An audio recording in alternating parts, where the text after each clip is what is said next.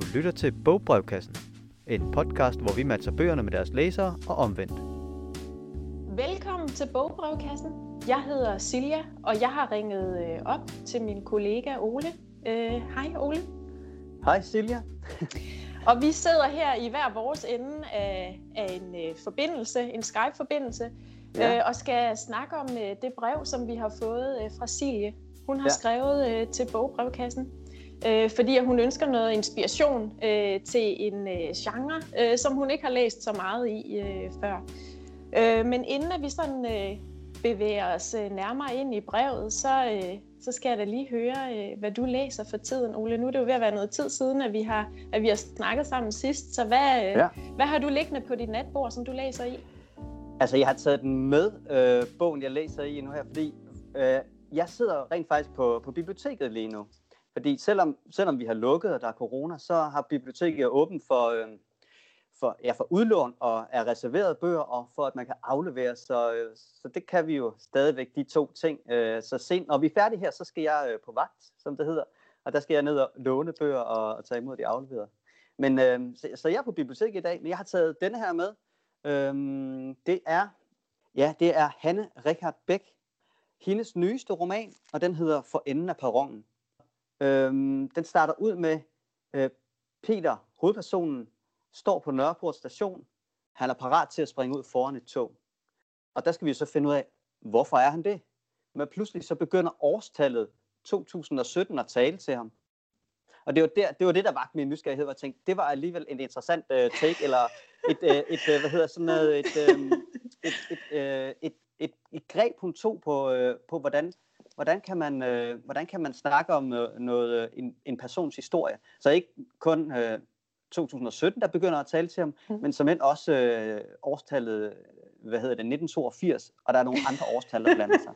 Så jeg er lidt spændt på, jeg har ikke læst særlig meget i den, men jeg er spændt på, mm. hvordan hun bruger det her øh, genregreb til, og øh, om hun bruger det til noget, eller om det er øh, en ganske almindelig øh, øh, historie om, om Peter, og hvad der er sket med ham. Så det er den, jeg, øh, jeg glæder mig til at læse mere i. Hvad med dig, ja, Silje? Ja, hvad, fedt. hvad har du gang i? Ja. Jamen, øh, altså, jeg har, jeg har sådan en helt bogtårn inde i min stue, og så mm. slæber jeg ellers øh, ind på natbordet, øh, øh, som jeg nu får dem læst. Øh, og øh, lige nu, der har jeg slæbt den ind, der hedder The Lonesome Bodybuilder.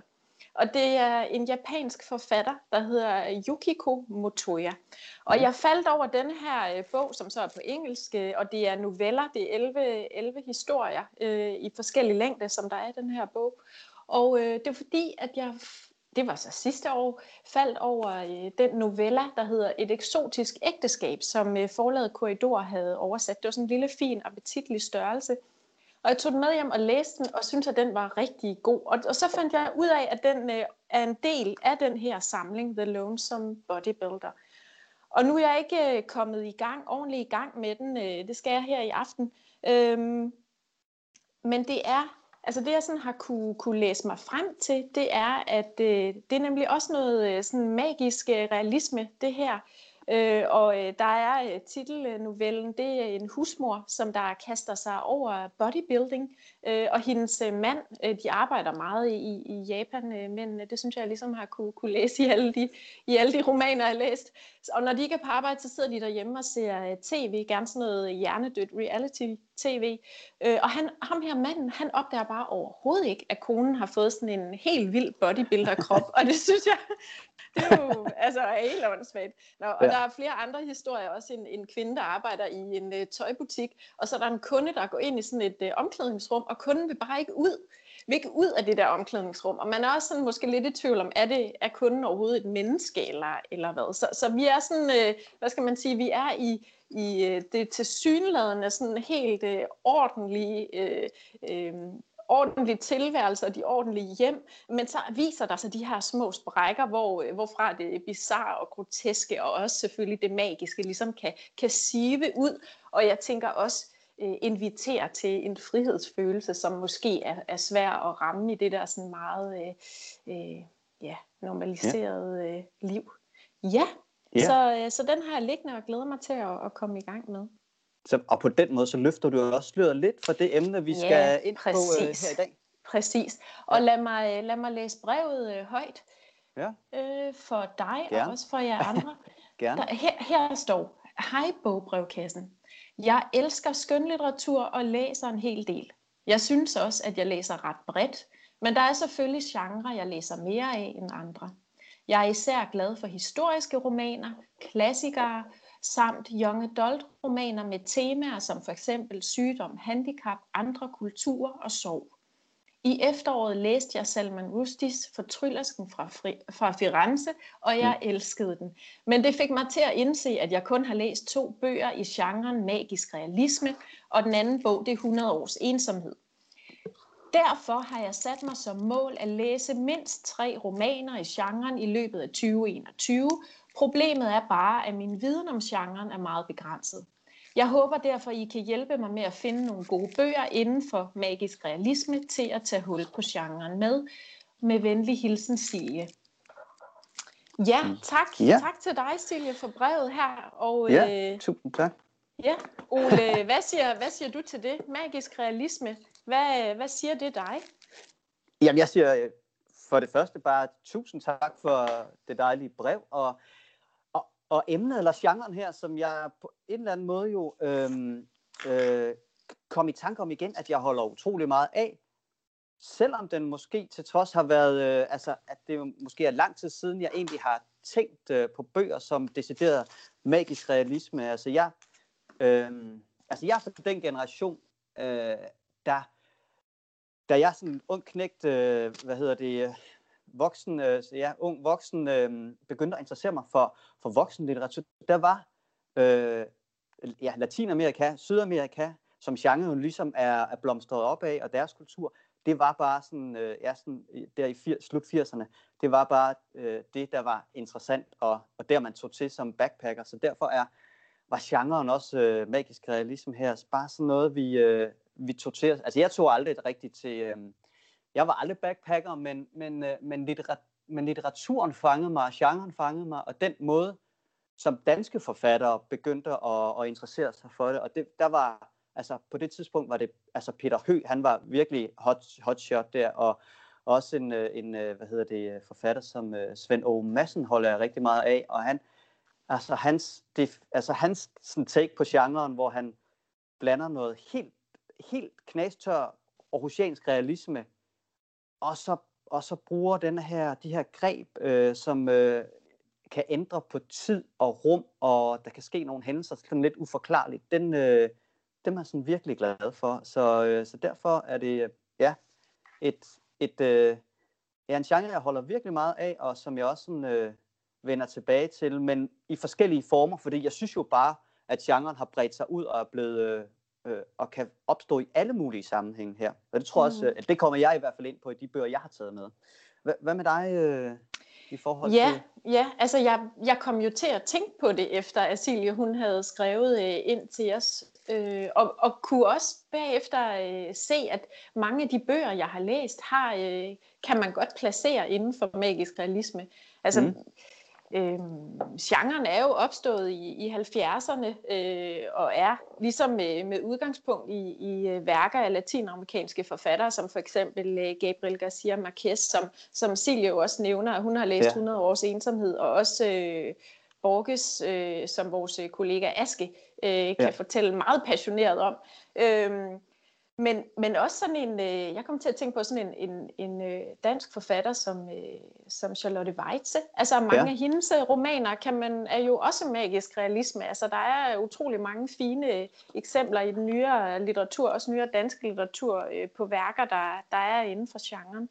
Jeg tror ikke, jeg sådan på samme måde som dig har, har, har taget det til mig som, øh, som sådan en, en øh, at, at verden sådan har, har åbnet sig med litteraturen, men, men, øh, men jeg kan godt lide det der med, at der er glidende overgang. Jeg kan godt lide det der med, at det magiske står lige for døren. Og jeg kan godt lide det der med, at, at alle de der målbare øh, param- parametre, som vi, som vi går, er så sikre på, at, at man rykker, rykker ved dem. Ikke? Så, så netop det der med tid og rum, at det slet ikke er noget, man kan regne med. Jeg synes, det giver, øh, det giver noget, det er befriende, øh, befriende at læse sådan noget, når man kommer hjem fra sit øh, kommunale arbejde der. Ikke? Ja. Jo. Men hvad har, du, øh, hvad har du taget med som den første Skal- anbefaling? Ja, lad os gå i gang med, øh, med, med første anbefaling. Og det var egentlig heller ikke en, jeg tænkte sådan, ligger umiddelbart lige for i forhold til genren. Men fordi Silje skriver, at øh, hun elskede øh, Fortryllelsen fra Firenze af Salman Rushdie, så har jeg taget øh, den øh, bog med, der hedder Løgnhalsen fra Umbrien af Bjarne Reuter. Og jeg synes, de har utrolig mange, eller ja, utrolig, men de har mange ligheder, synes jeg. Og de, hvis jeg holder dem op her, så øh, kan man se, at forsiderne også er sådan varmt gule, gyldne øh, Ja. og øh, tillokkende. Men hvis man så får kigget nærmere på i hvert fald øh, løgnhalsen fra Rumpien, så er der øh, altså nogle uhyggelige billeder, der gemmer sig i det her varme gule.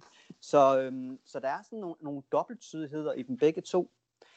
Begge romaner har også øh, nogle, øh, nogle øh, hovedpersoner, nogle lidt gavtyveløgnagtige øh, hvad hedder det, hovedpersoner, som, øh, som er gode til at fortælle historier, gode til at måske øh, lokke folk eller narre folk, og, øh, og man er sådan lidt usikker på, fortæller de nu øh, løgne eller sandheder.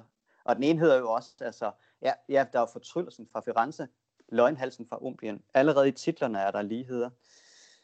Og begge historier starter også med, at øh, man kommer simpelthen kørende på sådan en kære, eller trækkende med en kære, ind i en by.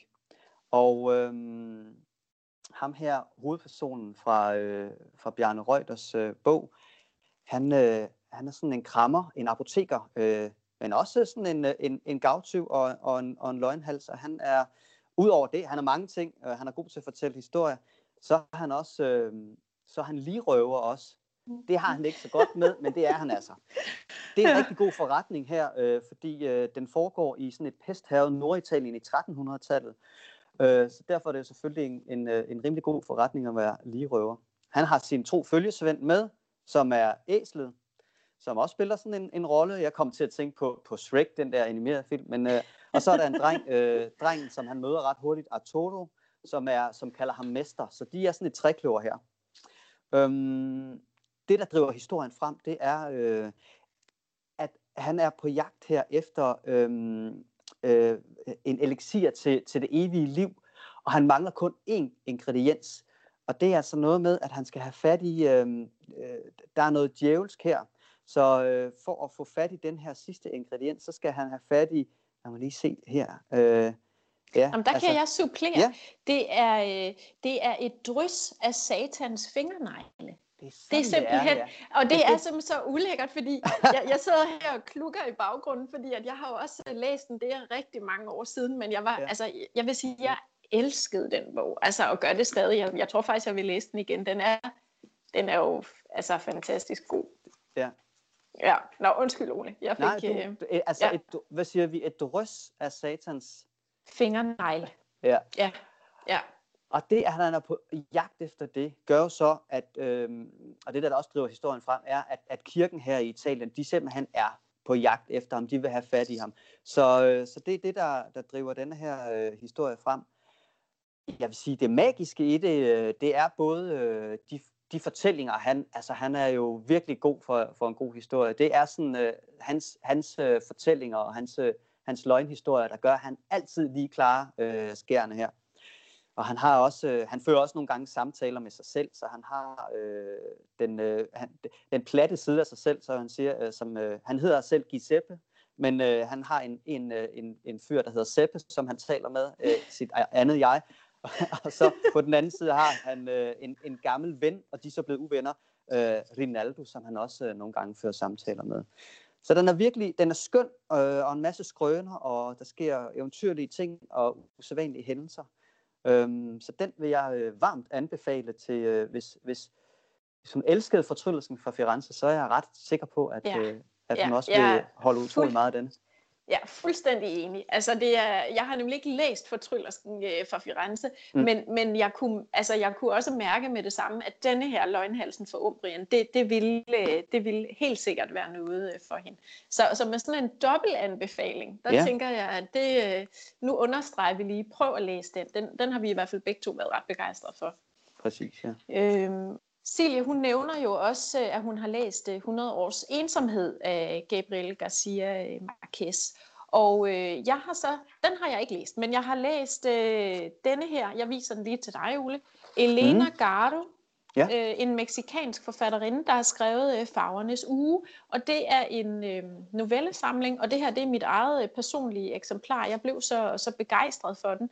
Det er det danske forlag Skyt, Skyt forlag, som er så god til at, at finde og oversætte latinamerikansk øh, litteratur, øh, som har oversat den her sådan lidt på bagkant, fordi den udkom øh, første gang i 1964, så det var ved at være et par dage siden. Og øh, novellerne, øh, som, som er her i, øh, er nogen, som Elena Garo har skrevet, øh, altså nogle af dem er helt tilbage fra 50'erne, som man kan sige, selvom genren magisk realisme er, øh, er etableret i 70'erne, 70'erne og 80'erne med, med, med for eksempel øh, Marquez, jamen så, så er det egentlig hende her, der kom først. Øh, og sådan er det jo tit, at øh, også inden for, for forfatterfaget, skulle jeg til at sige, at, øh, at kvinderne får, får sjældent øh, kreditten.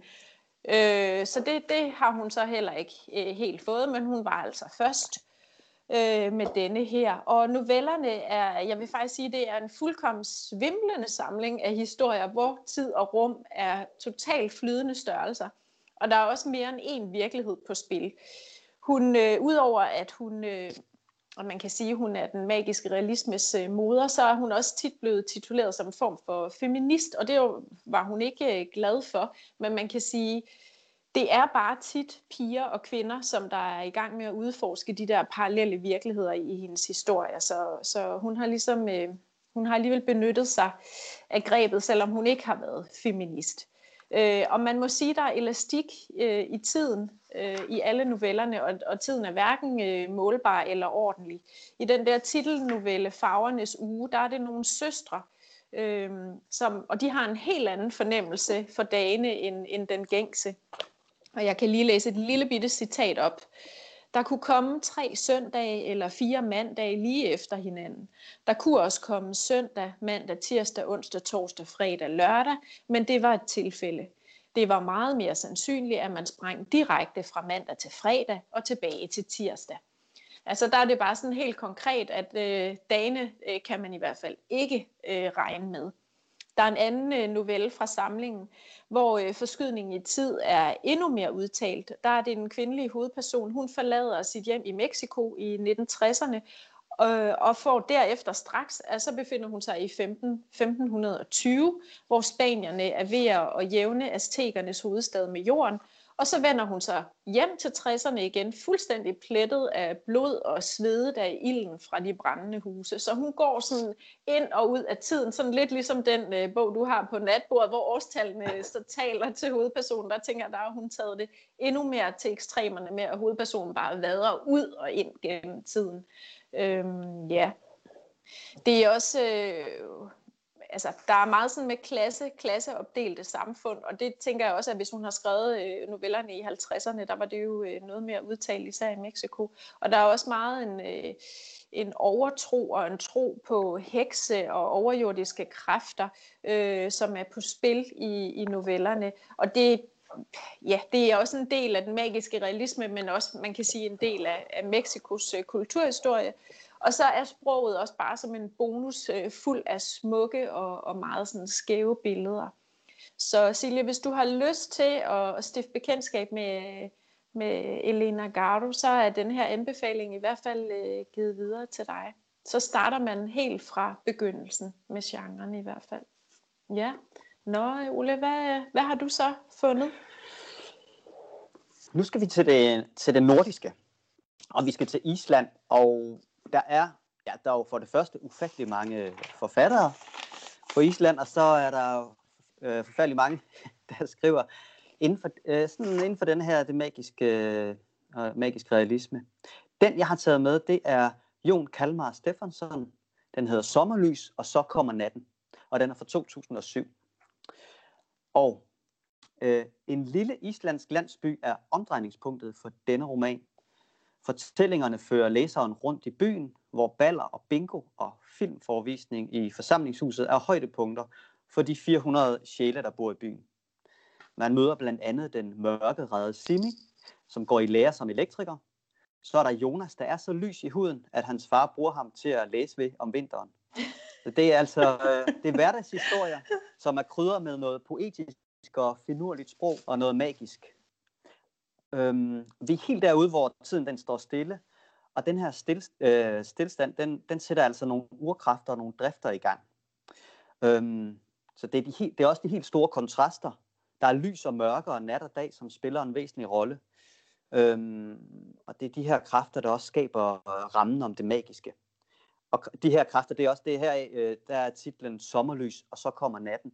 Og bogens forside, den har altså sådan, øh, altså hele den nederste del er fuldstændig mørk. Og du, du har en anden forside af bogen, kan jeg se der.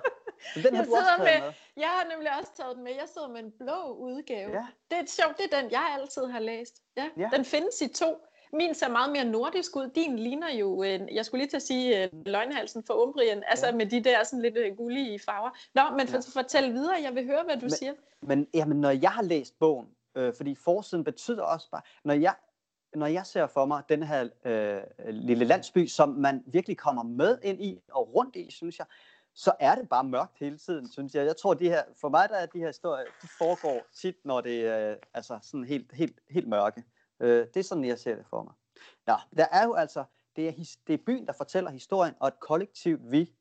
Øhm, og byen den er simpelthen så lille, at, øh, at der bliver sendt øh, fælles postkort til hele byen, som så bliver hængt op ved posthuset. Og øh, for ligesom at få en fornemmelse af øh, sproget i den her, så vil jeg lige læse lidt op af noget, jeg har sådan klippet, øh, sakset lidt sammen her. Så fordi, øh, og man møder altså virkelig mange fantastiske øh, hvad hedder det, personer her, og, øhm, og de bliver beskrevet på en, øh, sådan en, en øh, finurlig måde. Men på posthuset, der, der sidder øh, Augusta med læber så røde som stopskilte. Så, og hun er landsbyens øh, vigtigste nyhedskilde, Øh, hun læser brevene og lader så nyhederne sive ud øh, i byen. I december måned, der øh, har hun hendes kusiner, der hjælper. Øh, og de er så unge, at alting vibrerer omkring dem, og drengene kommer med breve og postkort. De sender hvad som helst til hvem som helst, bare for at få lejlighed til at kigge. I stillstanden her, der er der nogle drifter og noget begær, der bliver sat i gang.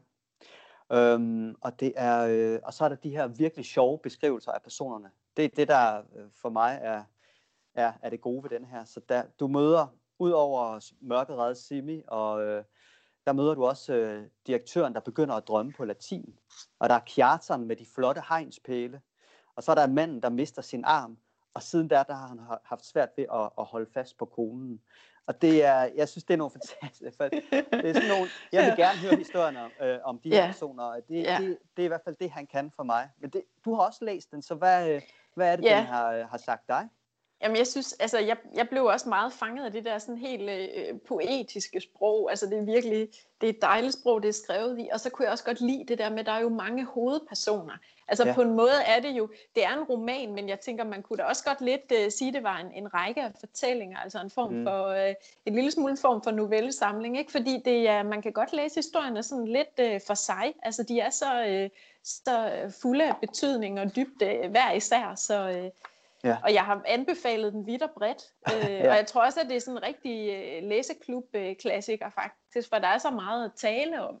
Ja. Og den, er også, den har også meget humor i sig, og vemod. Ja. Øh, og ja. den er også sådan meget, øh, den er meget sådan dvælende i, i sproget også. Den er, Ja, det er en perle. Og, og jeg havde, det sjove er, at jeg havde ikke tænkt over, at den egentlig også lå inden for genren magisk realisme. Det var først, da jeg begyndte sådan at, og, øhm, at læse op på det, så tænkte jeg, gud ja, den ja. her, den er jo, det er det nordiske svar på, øh, på noget magisk realisme. Ja. Det er det, ja. Der, der sker nogle, der er noget i det der mørke, der sætter nogle ting i gang. så har jeg en anden øh, anbefaling fra, øh, fra det mørke nord øh, til Silje. Jeg har nemlig fundet den her finske roman øh, frem, og den er fra 2018 og hedder Den skinbarlige sandhed om Lumikos litterære selskab. Og den er skrevet af forfatteren øh, Pasi Ilmari Jaskalainen. Og jeg, altså jeg, jeg tænker, hvis man elsker bøger, øh, så er der også en chance for, at man øh, kan lide den her finske page-turner om litteraturens forførende kraft. Altså jeg vil sige, jeg har, jeg har ikke læst noget lignende.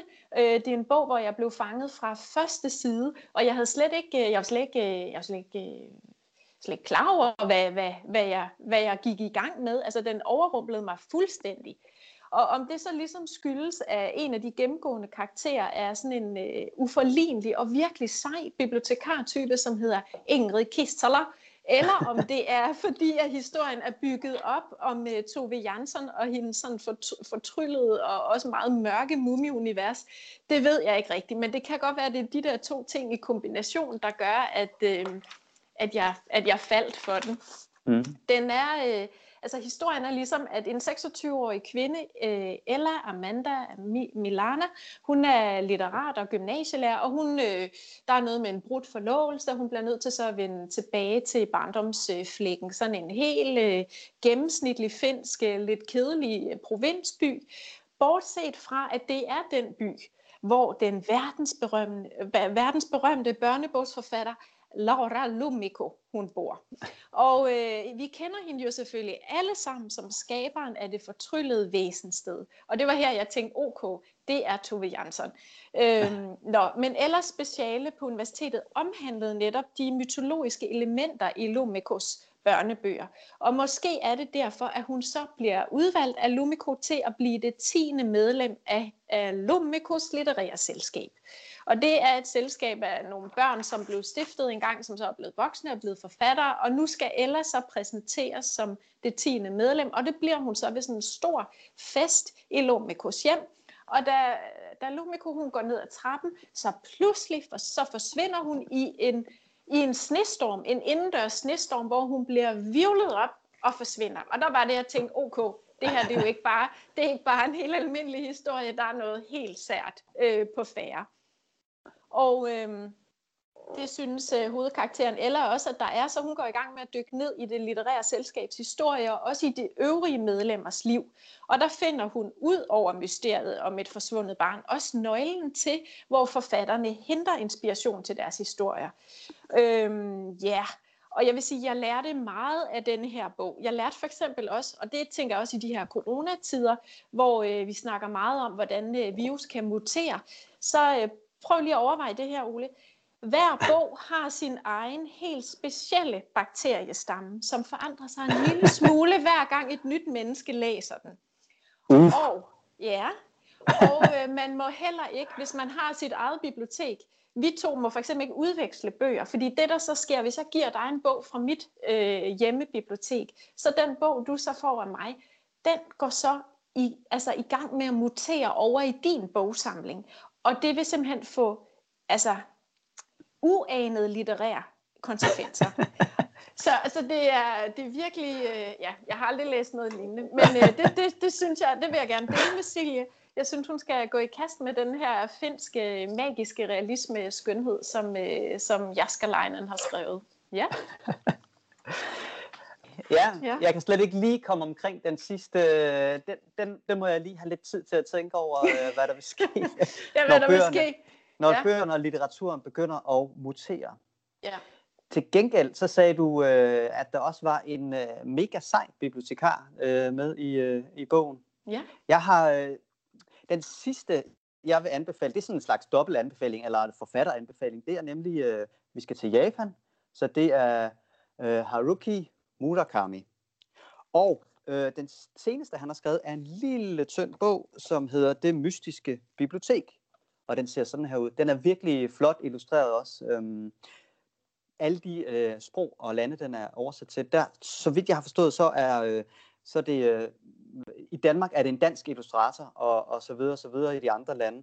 Og jeg synes virkelig godt, øh, den hedder som sagt Det Mystiske Bibliotek, og jeg synes virkelig godt, jeg kan se at, øh, at der er lavet noget research her, fordi øh, noget af de der, det er sådan meget grafisk, og noget af de, hun har brugt nogle stempler for eksempel, øh, hvad skal vi se, som jeg bare kan genkende fra vores bibliotek, mm. udgået af Lyngby Torbe Bibliotek. Ja, det er ja. sådan helt den samme, ja. øh, det er helt det samme stempel, hun har brugt her. Så, øh, så, så bare den grund er den anbefalesværdig, og det er øh, det mystiske bibliotek. Det er ikke en mega sej bibliotekar, men en virkelig uhyggelig bibliotekar, man møder her. I første omgang så troede jeg, at, at øh, jeg skulle læse den her højt for mine børn, men det fandt jeg hurtigt ud af. Det skal, jeg, det skal man ikke. Der er sådan en lille dreng her, der bare skal aflevere nogle bøger og låne nogle bøger, og så bliver han violet ind i sådan en labyrintisk fortælling i bibliotekets hemmelige kælder. Og så vil jeg ellers ikke uh, sige mere om den. Den skal man, uh, den skal man låne, og, og man skal bladre i den, og man skal, og man skal læse den. Den anbefaling, jeg så også har taget med, det er øhm, Murakamis øhm, øh, værk her, der hedder øh, 1Q84. Øh, og den ser sådan her ud. Og 1Q84, det er, har jeg lavet mig fortælle eller læst, at øhm, det er også sådan en reference til øh, 1984, som er så en, en reference til, til Orwells øh, bog 1984. Den foregår øh, i, øh, i 84, den her roman. Og der er øh, to hovedpersoner. Man skifter hele tiden, hver, for hver kapitel skifter man øh, mellem den ene og den anden. Der er kvinden Mamme, som er, øh, hun er sådan øh, massør og kampsportsinstruktør. Og så er der øh, Tengo, som er matematiklærer øh, med forfatterdrømme. Det er de to personer, man følger. Og bogen den åbner ud i en, øh, en taxa på motorvejen, hvor der er trafikprop. Og øh, den kvindelige øh, hovedperson, Mamme, hun er på vej til et vigtigt møde. Og øh, taxichaufføren øh, fortæller hende, at, øh, at hvis hun stiger ud, og går hen til den der, hvad hedder det, motorvejsafsats, og går ned ad en trappe, øh, så vil hun kunne fange et S-tog dernede, og det gør hun så selvfølgelig. Hvilket så gør, da hun kommer ud igen, mm. at verden har forskubbet sig en lille smule. Der er sket nogle ting, som hun ikke har været opmærksom på. Altså for eksempel har politi, politiets uniformer, de har ændret sig, og de har opgraderet øh, deres våben. Øh, og der sker andre øh, mystiske ting. Den anden historie med Tinko, matematiklæreren, han får til opgave at omskrive et ufærdigt manuskript samtidig med, at han sidder og skriver det her, øh, og øh, omskriver manuskriptet, så ændrer hans liv sig også øh, på mystisk vis. Og øh, selvfølgelig skal de her to historier også øh, flettes sammen. De skal nemlig finde eller genfinde hinanden. Det vil jeg ikke afsløre her, men der er sådan nogle, øh, altså der er, der er, hvad hedder det, thriller-elementer og kærlighed, og også øh, noget, øh, de her forskubbede, forskudte verdener, dukker der to måneder op, og man møder nogen, der hedder The Little People, som gør mig, øh, ja, det får mig til at tænke på sådan en David Lynch-film for eksempel. Øh, så, øh, så det er en, øh, en klar anbefaling til, at, øh, at man kunne, altså Murakami, man kan læse alle hans bøger, synes jeg, men, øh, men lige præcis den her, den, øh, og hvis man bliver fanget af, de, af, af stemningen i de to, øh, fire første kapitler, så, øh, så er det altså et trebindsværk, øh, vil, skal jeg, bliver jeg nødt til at sige, men, øh, men, men giv den en chance. De, øh, fire første kapitler skal man lige se, om man ikke bliver suget ind i hans øh, univers. Ja, hvad har du med øh, som det næste? Ja, altså jeg, jeg tænker lige at slutte af med sådan, det bliver bare en kort, øh, kort anbefaling. Nu er vi også op øh, med den her på syv anbefalinger, så jeg håber, at mm. Silje, hun, ja. kan, hun kan finde inspiration, så hun kan vælge tre, øh, hun skal i hvert fald tre at læse. Tre, ja. ja. Øhm, men øhm, det er en bog, som jeg har nævnt. Jeg har nævnt den før, øh, ja. og det er fordi, at den, øh, den, den kan flere ting. Jeg vil sige, det er både en rejse i litteraturen, og det er også, øh, man kan også placere den inden for genren exofiktion, og øh, mm. den kan også placeres inden for magisk realisme. Og det er den bog, der hedder Almen teori om glemsel af José Eduardo Agualusa. Og den er fra 2018, øh, kom den på dansk øh, på Batsa forlag. Og øh, hvorfor den også er inden for exofiktion, det er fordi, at den, den øh, omdrejningspunktet er en øh, virkelig øh, person, og øh, det handler også om... Øh, om Angolas øh, voldelige nyere historie, den øh, borgerkrig, der er i 75 i Angola. Sagen er nemlig den, at Ludo, eller Ludovicio øh, Fernandes Manu, som hun rigtig hedder, øh, er en portugisisk kvinde, som, øh, som boede i Luanda, Angola, og øh, hun murer sig inde i den lejlighed, som øh, hun bor i sammen med søsteren og søsterens mand. De forsvinder nemlig, søsteren og søsterens mand der, det er, da borgerkrigen bryder ud. Om de er blevet kidnappet eller slået ihjel, eller hvad der er sket, det ved vi ikke, men de kommer i hvert fald ikke hjem til lejligheden. Og Ludo, som er en lidt ængstelig type, hun øh, kan bare mærke, at, der er, at hun bliver nødt til at gøre noget drastisk for at ligesom beskytte sig. Så hun murer etagen til, øh, og, og selve det der med at mure den til, foregår også på sådan en, en måde, hvor jeg sådan tænker, sådan kunne det nok ikke være sket. Øhm, hun kommer også til faktisk at slå to ihjel, som hun så måske øh, tager ud på tagterrassen og dyrker grøntsager i. Jeg, det er også lige et par dage siden, jeg har læst den, men der er i hvert fald også lige noget der, som, øh, som nok ikke helt kunne have foregået på den måde. Men i hvert fald så lever hun 28 år i den her lejlighed. Øh, hun, øh, er fuldstændig isoleret fra omverdenen, og hun dyrker grøntsager og fanger duer på taget. Hun laver sådan en papkasse, hun laver to huller i, så hun ligesom kan gå omkring helt fuldstændig kamufleret. Hvis nu der var nogen fra nabohuset, der kiggede ud af vinduet, så ville de ikke kunne se andet end en papkasse, der var på vandretur.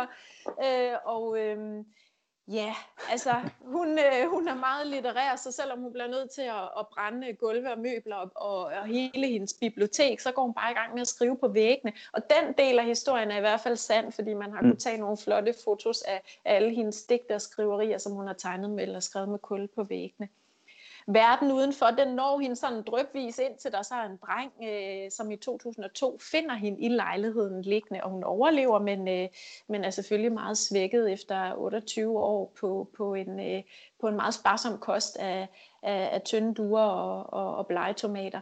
Mm. Øh, men altså, udover at det er sådan et meget, meget øh, realistisk lærestykke om Angolas øh, voldelige nyere historie, så er det også virkelig en poetisk og magisk fortælling. Så, så lige afslutningsvis, så, så vil jeg da gerne give den videre.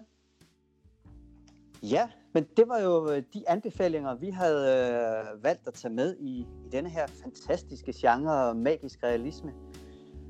Hvis du har et, øh, et emne eller en genre, som, øh, som vi skal tage op og, og snakke om her i bogbrevkassen, så skal du endelig ikke tøve med at skrive til os.